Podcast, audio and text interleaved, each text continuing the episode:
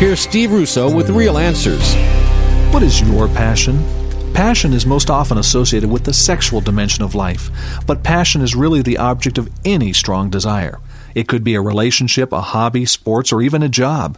What is the focus of the strongest desires in your life? Who or what seems to consume your mental and physical energy?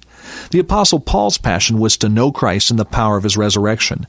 This was such a strong desire in his life that he said everything else was rubbish, trash, compared to the surpassing greatness of knowing Christ Jesus.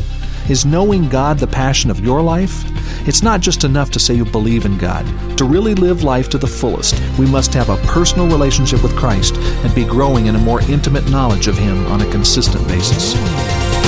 For real answers to real issues, log on to Steve's website, w w w dot real answers dot com.